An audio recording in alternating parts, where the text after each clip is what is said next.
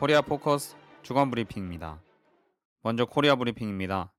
22일 조선중앙통신은 서남전선 사령부 대변인 담화를 게재했습니다. 대변인 담화는 남조선 괴뢰들은 연평도 포격전에서 응당한 교훈을 찾을 대신 지난해부터 연평도 포격전이 마치 우리의 도발로 발생된 듯이 여론을 오도하는가 하면 치욕의 패전을 승전으로 둔갑시키면서 반공 기념 행사를 벌리는 광대극을 펼치고 있다며 3년 전에는 보복의 불세례가 연평도에 국한되었지만 이번에는 청와대를 비롯한 괴뢰들의 모든 본거지가 타격 대상에 속하게 될 것이다라고 전했습니다. 그러면서 우리의 군사적 타격 앞에 그 모든 것들이 순식간에 폭양 아래 엿가락처럼 되고 만다는 것을 명심하여야 한다며 만신창이 되게 얻어맞은 패전의 쓰라린 교훈을 망각하고 분별 없이 달려든다면 처참한 운명을 면치 못하게 될 것이라고 경고했습니다. 18일 북 노동신문은 사설 정론 기사를 통해 희생된 동해 용사를 부각했습니다. 사설 조국에 받아 지켜 영생하는 용사들의 숭고한 혁명 정신을 따라 배우자에서는 동해 용사들은 자기 수령, 자기 최고사령관에 대한 절대적인 충정을 지닌 수령 결사옹이의 전위 투사들이라고 밝혔습니다. 이어 동해 용사들은 자기 초소에 대한 애착과 자기 임무에 대한 무한한 책임성을 지닌 참된 혁명가들, 조국의 바다를 자기 살부치처럼 아끼고 사랑한 열렬한 애국자들이라고 강조했습니다. 조국 통일 민주주의 전선 중앙위원회는 20일 남조선 괴뢰패당의 유신 독재 부활 책동과 진보 민주 세력에 대한 파쇼적 폭거를 단호히 짓부셔버리자는 내용의 호소문을 발표했습니다. 조국 전선은 조국 통일 범민족연합 남측 본부가 전면 말살의 위기에 놓이고 전국 교직원 노동조합, 전국 공무원 노조, 자주민보를 비롯한 진보운동 단체들과 언론들이 강제 해체, 폐간의 운명에 처해 있다며 제1야당인 민주당을 종북으로 몰아 박해하고 제2야당인 통합진보당을 강제 해산시키려고 발악하고 있다고 지적했습니다. 이어 이념과 주의 주장이 다르고 종북 시비에 말려들까봐 진보 정당과 단체, 언론들에 대한 말살 책동을 강 건너 불보듯 한다면 머지않아 자신들도 그들과 똑같은 처지에 놓이게 된다며 모든 야당과 제야단체, 각계각층은 하나로 굳게 뭉쳐 진보 정당과 단체, 언론들을 지켜내는 것이 곧 민주주의를 쟁취하는 길이라고 강조했습니다. 그러면서 조국 통일 민주주의 전선 중앙위원회는 남조선의 광범한 각계각층이 전민항쟁의 거세찬 불길로 유신 독재의 아성을 짚부시고 민주화 실현과 남북 관계 개선, 자주 통일의 새로운 국면을 열어나가기 위한 성스러운 투쟁에 용약 일떠설이라는 것을 확신한다고 덧붙였습니다. 북이 20년 만에 군 보위 기능을 담당하는 보위 1군 대회를 개최했습니다. 21일 조선중앙통신은 북이 김정은 제1비서의 지도하에 조선인민군 제2차 보위 1군 대회가 4.25 문화회관에서 진행됐다고 보도했습니다. 대회에는 군종 군단 정치위원들, 육해 항공, 반항공, 전략로켓군과 각급 군사학교를 포함한 무력기관, 보위 1군들이 참가했다고 통신은 밝혔습니다. 이번 대회에서 조경철 사령관은 전군 김일성 김정일주의와의 요구에 맞게 인민군 보위기관의 전투적 기능과 역할을 높이기 위한 새로운 이정표를 마련하며 모든 보위 일군들을 수령 보위, 정책 보위, 제도 보위, 대열 보위전으로 총궐기시키는 역사적인 대회라고 강조했습니다. 이어 수령 결사옹이의 자랑스러운 전통을 계승하여 언제 어디서나 혁명의 수뇌부의 안전을 완벽하게 보장하는 핵심 부대로 장성 강화되었다고 말했습니다. 20일 북 외무성 대변인은 유엔 총회에서 북인권 결의가 통과된 것에 대해 미국과 그 추종 세력들이 해마다 벌리는 반공화국 인권 결의 조작 노름은 인권의 정치화와 선택성 이중 기준의 극치로서 우리는 이를 언제나와 같이 강력히 규탄 배격한다고 밝혔습니다. 20일 조선중앙통신 기자가 제기한 질문에 외무성 대변인은 인권 옹호와는 아무런 인연이 없으며 대결과 불신만을 격화시키게 될 뿐이라고 지적했습니다. 이어 인권을 불순한 정치적 목적에 악용하여 우리 공화국의 자주권을 침해하고 존엄 높은 사회주의 제도를 어째보려는 적대 세력들의 가소로운 시도는 역사의 준엄한 심판을 면치 못할 것이라고 경고했습니다. 21일 조국평화통일위원회는 서기국 보도를 통해 박근혜 대통령의 시전연설에 대해 강하게 비판했습니다.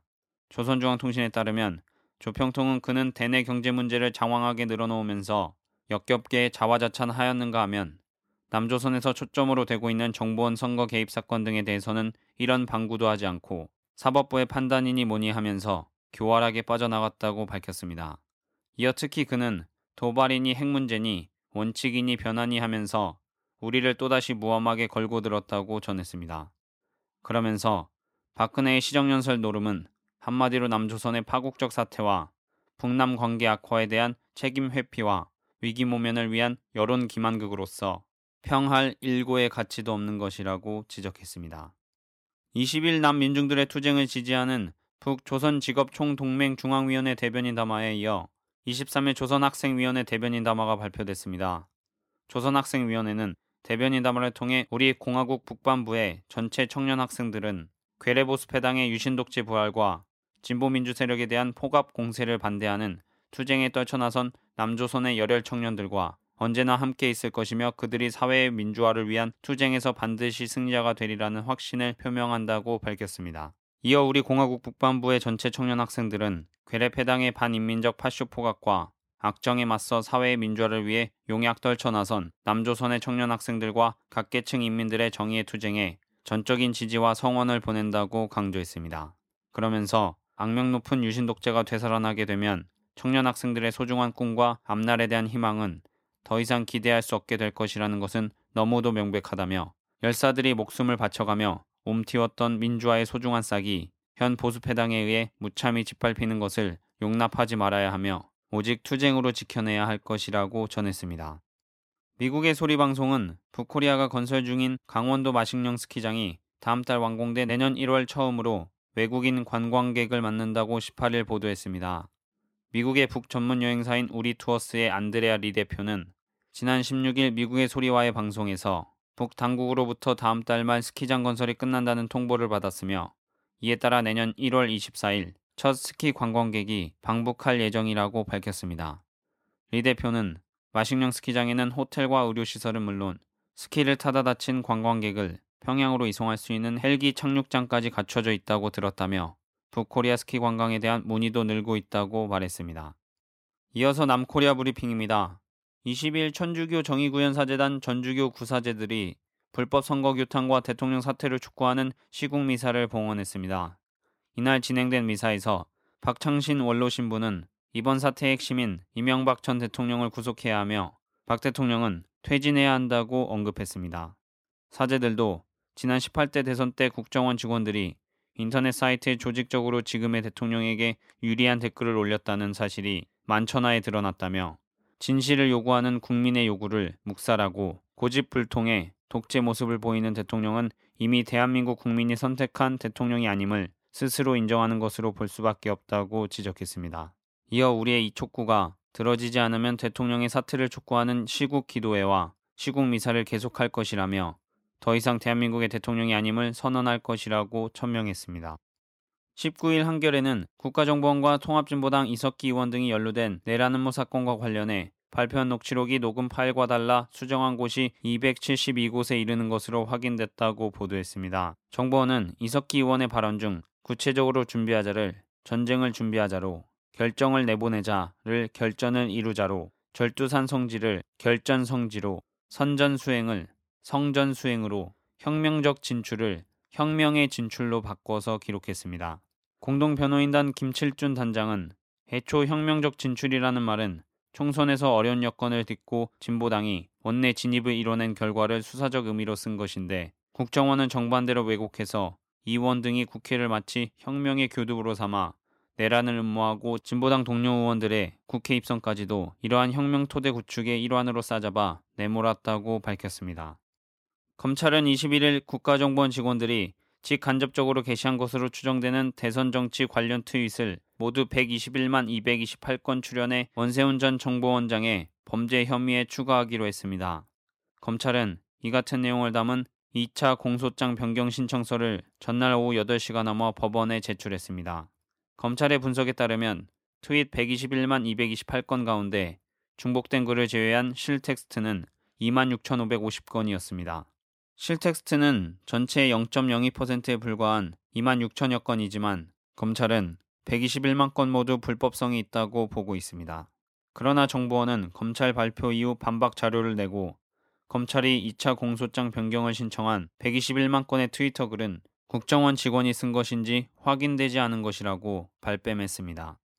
정홍원 총리는 20일 국회 외교통일안보 분야 대정부 질의에서 이번 기회에 종북 세력은 완전히 결별해야 할 때가 됐다라며 대한민국의 최고의 가치인 민주적 기본 질서와 자유민주주의 체제는 우리가 사수를 해서라도 지켜야 할 가치라고 말했습니다.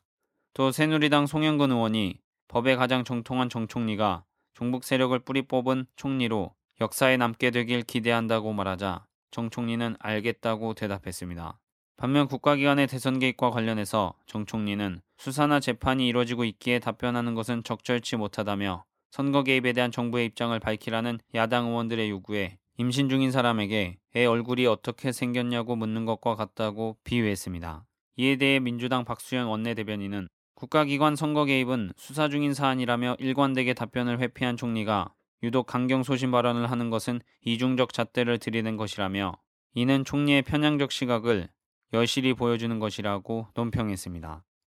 민중의 힘 등 13개 연대 단위로 구성된 비상시국대회 준비위원회는 19일 오후 1시 민주노총 대회의실에서 대표자 회의를 진행하고 12월 7일 전국 집중 비상시국 대회를 개최하기로 결정했습니다. 비상시국 대회 준비위원회는 총체적 대선 개입 진상규명 책임자 처벌, 비정규직 철폐 특수고용 노동자성 인정, 철도, 가스, 전력, 수도, 민영화 저지, 밀양 송전탑 공사 중단, 제주 해군기지 건설 중단, 위헌적 정당 파괴 통합진보당 강제해산 저지, 주한미군 방위금 분담금 대폭 삭감, 한일 군사협정 저지 등 총 20여 가지를 확정했습니다.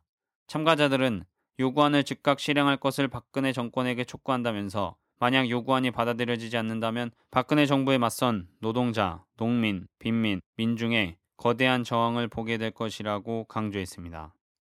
전쟁 반대 평화실현 국민행동, 한국진보연대, 참여연대, 평화와 통일을 여는 사람들, 자주통일과 민주주의를 위한 코리아연대 등 31개 단체들은 미군 주둔비 부담금 불법 전용과 집행을 근절하고 대폭 삭감하라고 요구하며 18일 오후 2시 광화문 미대서관 앞에서 9차 미군 주둔비 부담 특별 협정 7차 협상 대응 공동 기자회견을 가졌습니다. 참가자들은 2002년부터 미군 기지 이전 사업 비용 충당을 위해 남미연합 토지관리 계획을 위배하여 미군 주둔비 부담금을 축적해왔다면서 미국은 미군 주둔비 부담금 증액을 매번 강요했고 2010년 말 최대 1조 3천억 원이 넘게 자금이 축적되어 있다고 말했습니다. 그러면서 법적 근거 없이 이뤄진 군사 건설비를 폐지하고 관련 예산 2,973억 200만 원 전액을 삭감하고 미군 주둔비 부담금 7,380억 원과 축적금으로 얻은 이자 소득 전액을 국고로 환수해야 한다고 주장했습니다. 세계 교원단체 총연맹 회장 수잔 호프국과 사무총장 프레드 반 리우벤이 16일부터 18일 남코리아를 방문했습니다. 이들은 18일 기자회견을 통해 EI의 대표단은 최근 남코리아 정부의 전교조의 노조 설립 등록 취소와 관련해서 이 문제가 얼마나 심각하고 중차대한 문제인지를 알리기 위해서 급하게 남코리아를 방문하였고 이 문제에 대하여 매우 심각한 우려를 표명할 기회를 가지기 위해 남코리아를 방문한 것이라며 교육계만이 아니라 국제사회 성원들이 정교조를 지지하고 있다는 메시지를 전달하기 위해서 온 것이라고 밝혔습니다. 또 조합원의 자격을 결정하는 것은 해당 노동조합이 스스로 결정할 사항이지 정부가 관여할 사항이 아니다라고 강조했습니다. 기자회견 자리에서 허프굿 회장은 박근혜 대통령이 이전에 정교조를 해충에 비유했다는 말을 오늘 국회의원으로부터 직접 들었다며 충격적이었다고 말했습니다. 한편 이 아이는 박근혜 대통령, 방한함 고용노동부 장관, 서남수 교육부 장관, 새누리당 최경환 원내대표 등에게 면담을 신청했으나 일정상의 이유로 면담이 거부되거나 답변이 없었습니다. 22일 자주통일과 민주주의를 위한 코리아 연대는 세상을 놀라게 한 총 한 자루 군인 한 명 없는 내란음모 사건이 국가정보원에 의하여 조작되었다고 재판 과정에서 속속 밝혀지고 있다며 내란음모 사건 조작 책임지고 박근혜 대통령은 정보원 해체하고 자진하야하라고 촉구했습니다. 코리아 연대는 정보원의 핵심 증거인 녹취록 원본 파일이 없다는 점, 녹취록 사본마저도 조작되었을 가능성이 있다는 점, 녹취록의 내용 272곳 이상을 의도적이고 악의적으로 조작하였다는 점, 검찰 측 증인조차도 내란 음모가 조작되었음을 폭로하였다는 점, 내란 음모 제보자 일명 프락치조차도 진술을 번복하고 있다는 점 등을 들어 이같이 밝혔습니다. 끝으로 국제브리핑입니다. 코리아 반도의 평화와 통일을 위한 국제대회가 지난 11일부터 14일까지 독일 포츠담에서 진행됐습니다. 대회에서는 외국의 학계 언론계 인사들과 해외 동포들, 남측과 북측의 인사들이 참가했으며 공개적으로 진행됐습니다. 대회에서는 코리아와 미국 사이의 정전협정 종식과 평화체제 수립 중재를 위한 유엔의 책임에 대한 주제 발표와 토론 발표가 있었습니다. 12일의 토론 주제는 코리아의 분단과 정전 문제에 대한 역사적 고찰과 그 해결의 원칙과 전망이었고 13일의 토론 주제는 코리아 반도의 평화와 통일을 위한 유엔의 원칙적이고 응당한 역할이었습니다. 토론 주제에 대해 북측 참가자들은 북측 입장을 대변했고 발표 도중에 설명을 보충하기 위해 빔 프로젝트로 정전 협정과 관련된 영상 자료를 프리젠테이션 했습니다. 해외 동포 참가자들도 코리아의 평화와 통일에 대한 각자의 견해를 자유롭게 피력했습니다. 남측 참가자들은 각각 평화체제 수립을 위한 법률적 논제와 코리아 반도의 정세를 긴장시키는 상호 심리전 중단의 문제에 한정해 발표했습니다. 한편 14일 이번 대회를 통해 외국 인사들만으로 구성된 코리아 반도의 평화와 통일을 위한 유엔 결의를 추진하는 국제위원회가 결성됐습니다. 미국은 지난 21일 북코리아가 억류하고 있는 미국 시민들을 석방하면 현재 경색된 미국과의 관계가 개선될 수 있음을 시사했습니다. 빌 리차드슨 전 뉴멕시코 주지사는 북이 억류한 코리아전 참전용사 출신인 메릴 뉴먼의 석방에 본격적으로 나서기도 했습니다. 미 국무부 대북 정책 특별대표 글린 데이비스는 이날 베이징에서 북코리아가 미국 시민들을 석방하는 조치를 취할 경우 그것은 종전과는 다른 대미 관계를 지향하려 한다는 신호로 받아들일 수 있으나 그들이 이런 조치를 취하지 않는 것이 의문스럽다고 말했습니다. 한편 존 케리 국무장관은 MSNBC TV에서 이제 북코리아는 그들이 어디로 가고 있는지를 파악하는 한편 미국이 호전적이고 위협적인 행동에 몰입하고 있지 않다는 것을 깨달아야 할 시점이라고 말했습니다. 20일 육자회담 의장국인 중국이 지난 2008년 12월 중단된 회담 재개를 위해 7개 항의 조정안을 제안했다고 요미우리 신문이 보도했습니다. 조정안은 참가국의 회담 재개 동의와 2005년 9월 공동성명에 따른 의무 이행, 코리아 반도 비핵화 실현, 비핵화 과정에서 북코리아의 관심사항 해결, 미, 남, 일과 북의 관계 개선 및 북의 체제를 전복하지 않는다는 명시적 의사 표시, 코리아 반도 평화 조약 체결 노력, 행동 대 행동 원칙 유지와 5개 작업부 회의 가동, 6개국 협의 정례화로 구성됐습니다. 중국은 북과의 협의에 앞서 비핵화 사전 조치를 해야 한다는 조건은 제안에 담지 않았습니다. 코리아 반도 비핵화는 북의 핵개발 제조 확산 비축 금지, 남코리아의 핵무장 금지, 관계국의 코리아 반도 핵 배치 금지로 규정했습니다. 특히 미국이 북체제 전복 의사가 없으며 불가침 조약을 맺을 의사가 있다는 표시를 해야 한다고 제안했으며 코리아 전쟁 후 맺은 휴전 협정을 평화 협정으로 대체하는 교섭을 위해 노력해야 한다는 조건도 제안에 포함됐습니다.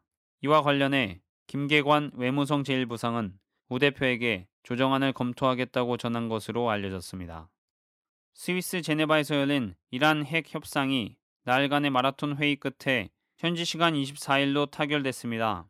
이번 타결안의 핵심은 이란이 핵무기 개발을 위한 핵 프로그램 추진을 중지하며 광범위한 국제 사찰에 동의한다는 내용이라고 외신들은 전했습니다.